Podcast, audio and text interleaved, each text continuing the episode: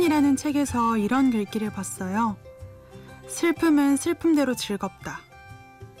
처음엔 슬픔이 어떻게 즐거워? 했거든요.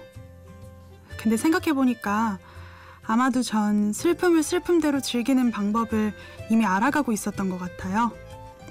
아주 사소하고 평범한 것에서부터요. 전 지금 평범함이 참 소중하고 감사한 일이라는 걸 항상 느끼면서 살고 있거든요. 심야 라디오 DJ를 부탁해. 오늘 DJ를 부탁받은 저는 강선희입니다.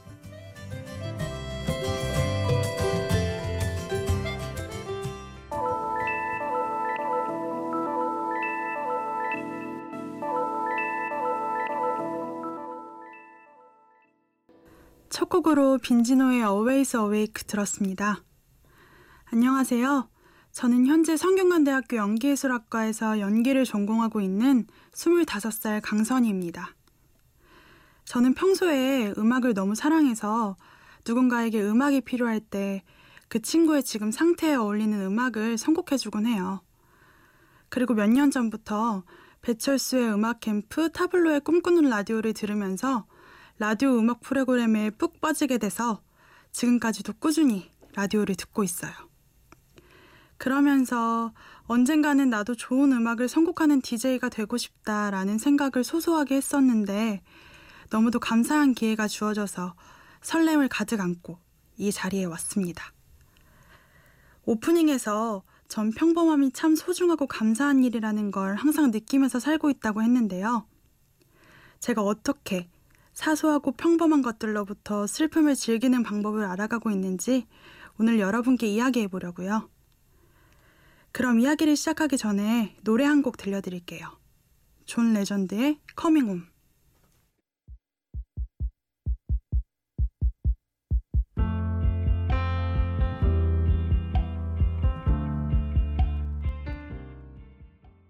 존 레전드의 Coming Home 들었습니다. 별거 아닌 일상이 인간이 누릴 수 있는 가장 큰 가치라는 말이 있어요.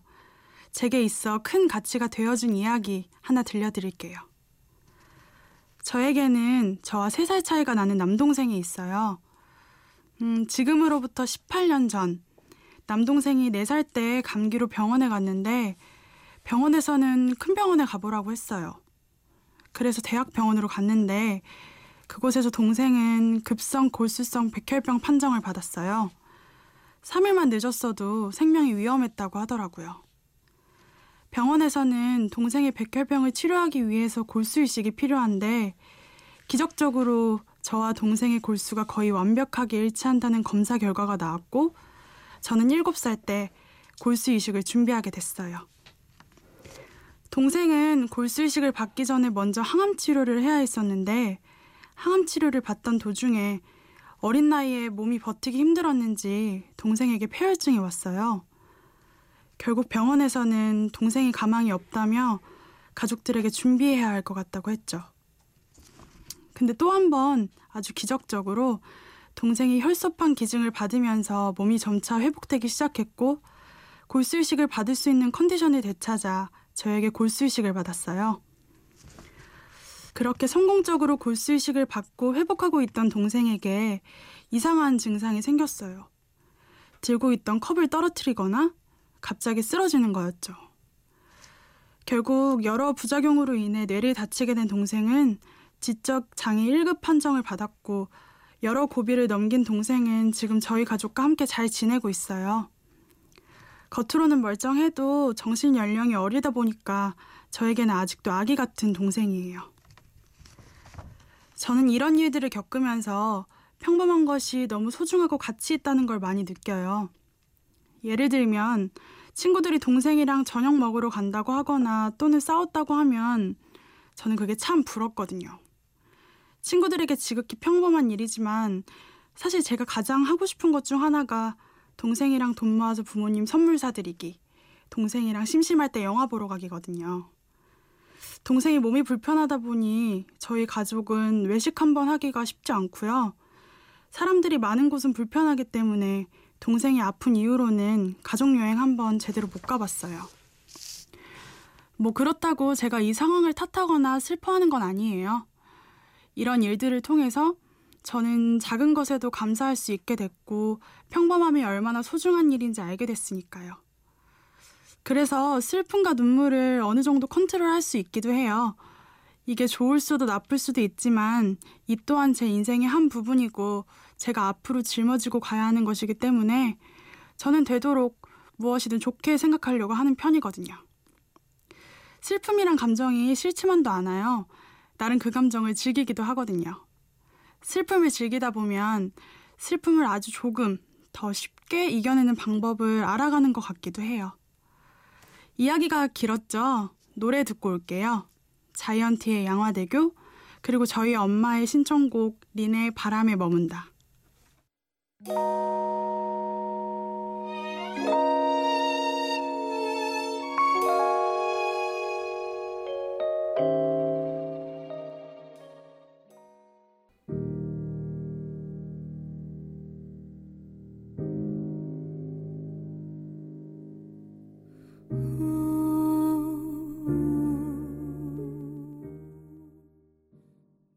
자이언티의 양화대교 린의 바람에 머문다 듣고 왔습니다.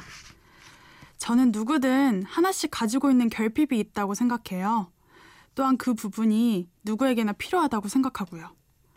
결핍이 비록 나의 인생의 힘든 부분이더라도 그 결핍을 통해서 타인의 아픔을 이해할 수 있는 능력이 생긴다고 생각하거든요.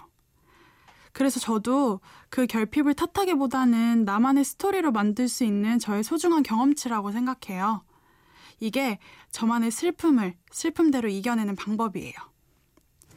아, 그러고 보니까 제가 감사함을 또 한 번 크게 느꼈던 일이 있는데요. 제가 3년 전에 한 기업에서 하는 해외 청년봉사단에 지원해서 네팔에 다녀온 적이 있어요. 그냥 막연하게 고등학생 때부터 봉사에 대한 생각이 있었고, 대학 가면 꼭 한번 그런 활동을 해봐야지 정도로 생각하고 있었는데, 어느새 서류를 넣고 면접을 통과해서 봉사 준비를 하고 있더라고요.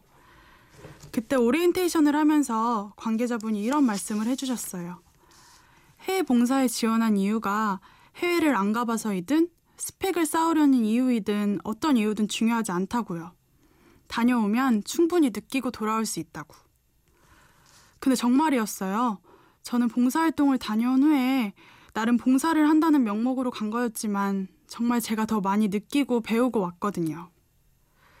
처음에 봉사단에 지원할 때 지원서에서 봉사를 가서 얻고 싶은 세 가지를 쓰라고 하더라고요.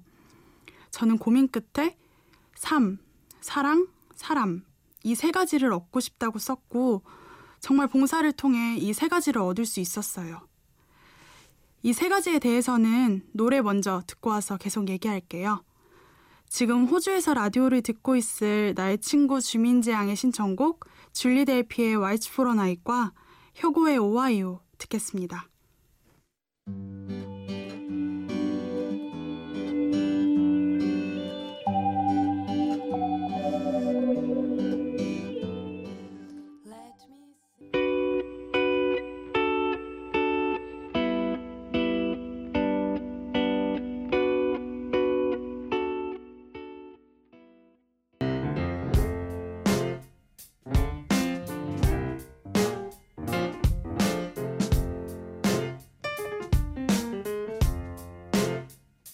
어느 날 문득 따뜻한 바람이 네가 보낸 걸까? 네 냄새가 나 참 향기롭다. 참 오랜만이다. 보고 싶다.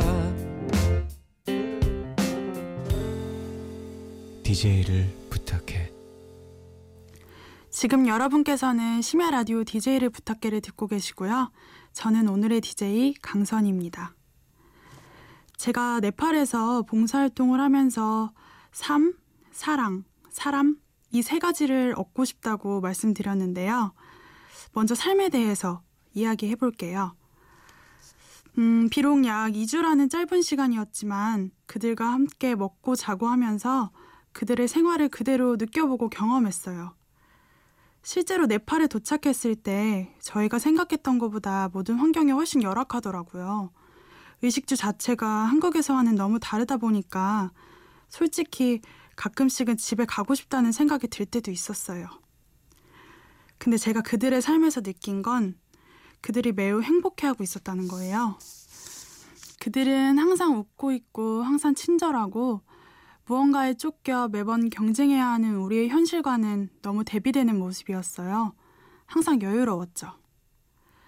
네팔에 있는 동안에는 팀원들의 핸드폰도 다 걷어서 사용하지 않았었는데 처음엔 다들 불편해하다가 나중에는 어느새 그 삶에 익숙해져 있었어요. 그렇게 짧게나마 그들의 삶을 경험했죠. 두 번째는 사랑이에요. 제가 갔던 곳은 지퍼패디라는 마을의 한 학교였는데 초, 중, 고등학생이 다 한 학교를 다녔어요. 저희는 특히 초등학교 저학년 친구들과 많은 활동을 했는데 저희를 정말 좋아해 줬어요.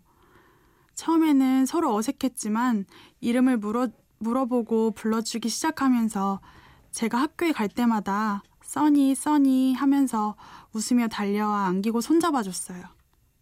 일하다가 흘러내린 머리를 넘겨주기도 하고 그 아이들에겐 정말 소중한 과자와 사탕을 몰래 사람이 없는 곳에 데려가 먹으라며 챙겨주기도 했죠. 내가 뭐라고 날 이렇게 좋아해주는지 말 그대로 조건 없는 사랑에 너무 고마웠고 정도 정말 많이 들었던 것 같아요. 아직도 기억하고 있는 특히 저를 정말 많이 좋아해주고 따라줬던 썬데라는 친구와 모노츠라는 친구가 있었는데 다들 잘 지내고 있겠죠? 가끔씩 사진을 보면 정말 그리워져요. 그 친구들이 정말 행복했으면 좋겠어요. 마지막으로는 사람이에요. 사실 봉사활동을 다 마치고 한국에 돌아오면 그때의 기억을 공유하고 공감할 수 있는 건 같이 다녀온 팀원들 뿐이에요.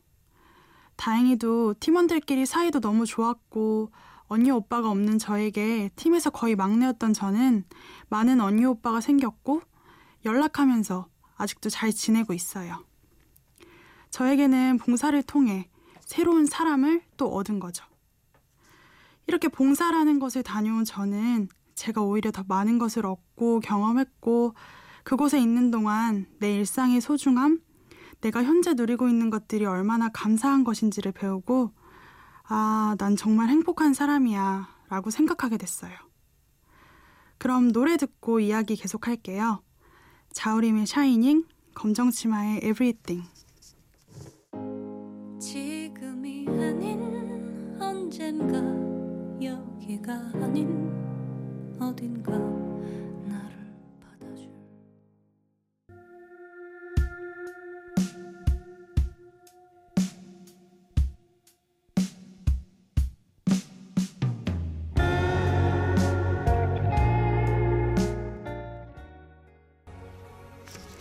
자우림의 샤이닝, 검정치마의 Everything 들었습니다.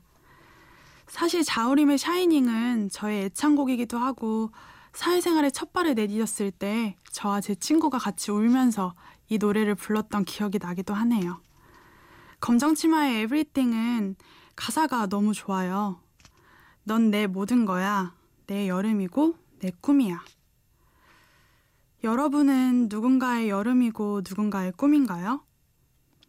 내가 누군가의 꿈이 될 수 있다는 생각만으로도 참 설레는 것 같아요. 사실 사람이라면 매 순간 감사하기 힘들죠. 어느 순간엔 분노나 화가 나의 온 정신을 지배하기도 하고 특히 그런 감정은 왜 더 날 절벽으로 몰아세우는지 참 어렵죠. 행복한 사람이 되고 싶지만 내 스스로가 행복의 반대 방향으로 끌고 가는 느낌이 들 때도 있고요. 아마 저와 비슷한 감정을 느끼는 분들이 많을 거라고 생각해요. 제가 오늘 이 심야 라디오 DJ를 준비하면서 제 친구들에게 평범함의 소중함이나 사소한 것에 감사함을 느낄 때가 언제냐는 질문을 했어요. 어떤 친구는 정말 소소하게 날씨, 해가 뜨고 지는 것이라고 대답하는 친구도 있었고요. 어떤 친구는 부모님이 아프지 않고 살아계신 것, 모두가 날 좋아해 줄 순 없어도 좋은 친구들이 있다는 것이 감사하다고 했어요. 굳이 남과 비교하지 않아도 다른 사람보다 내가 이게 더 낫다, 뭐 이런 게 아니라 그냥 저 사람은 저런데 난 어떻지? 하고 생각하다 보면 감사한 게 참 많다고요. 저도 그 말에 너무 공감했어요. 사실 요즘 남들과 비교하고 비교 당하면서 살아가기 바쁜데 시간이 갈수록 점점 느끼는 거지만 정말 정답은 어디에도 없잖아요. 내 마음의 기준을 잘 잡고 잘 지켜가면서 나만의 행복을 찾아가는 게 제일 중요한 것 같아요. 물론 슬픔은 슬픔대로 즐기면서요. 저는 어느 누구도 즐기는 사람을 이길 수 없다 주의거든요. 물론 즐기기까지의 많은 노력과 연습이 있었다는 가정하에요. 이쯤에서 노래 듣고 올게요. 생킴의 시애틀.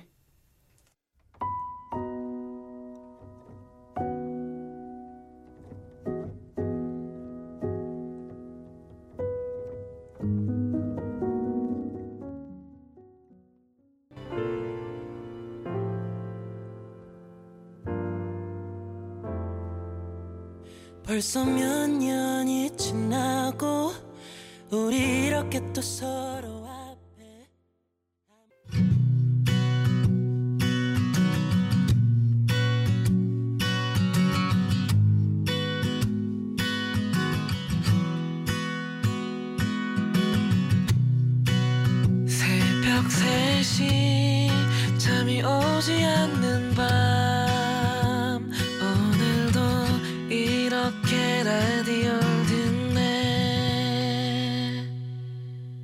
라디오 DJ를 부탁해. 오늘의 DJ 강선희입니다. 여러분의 꿈은 뭔가요? 저의 꿈은 저의 연기를 보는 사람들의 마음에 뭔가 변화를 주는 배우가 되는 거예요. 그게 아주 작은 변화라도 좋아요. 작은 변화가 뜻밖의 일을 만들기도 하잖아요.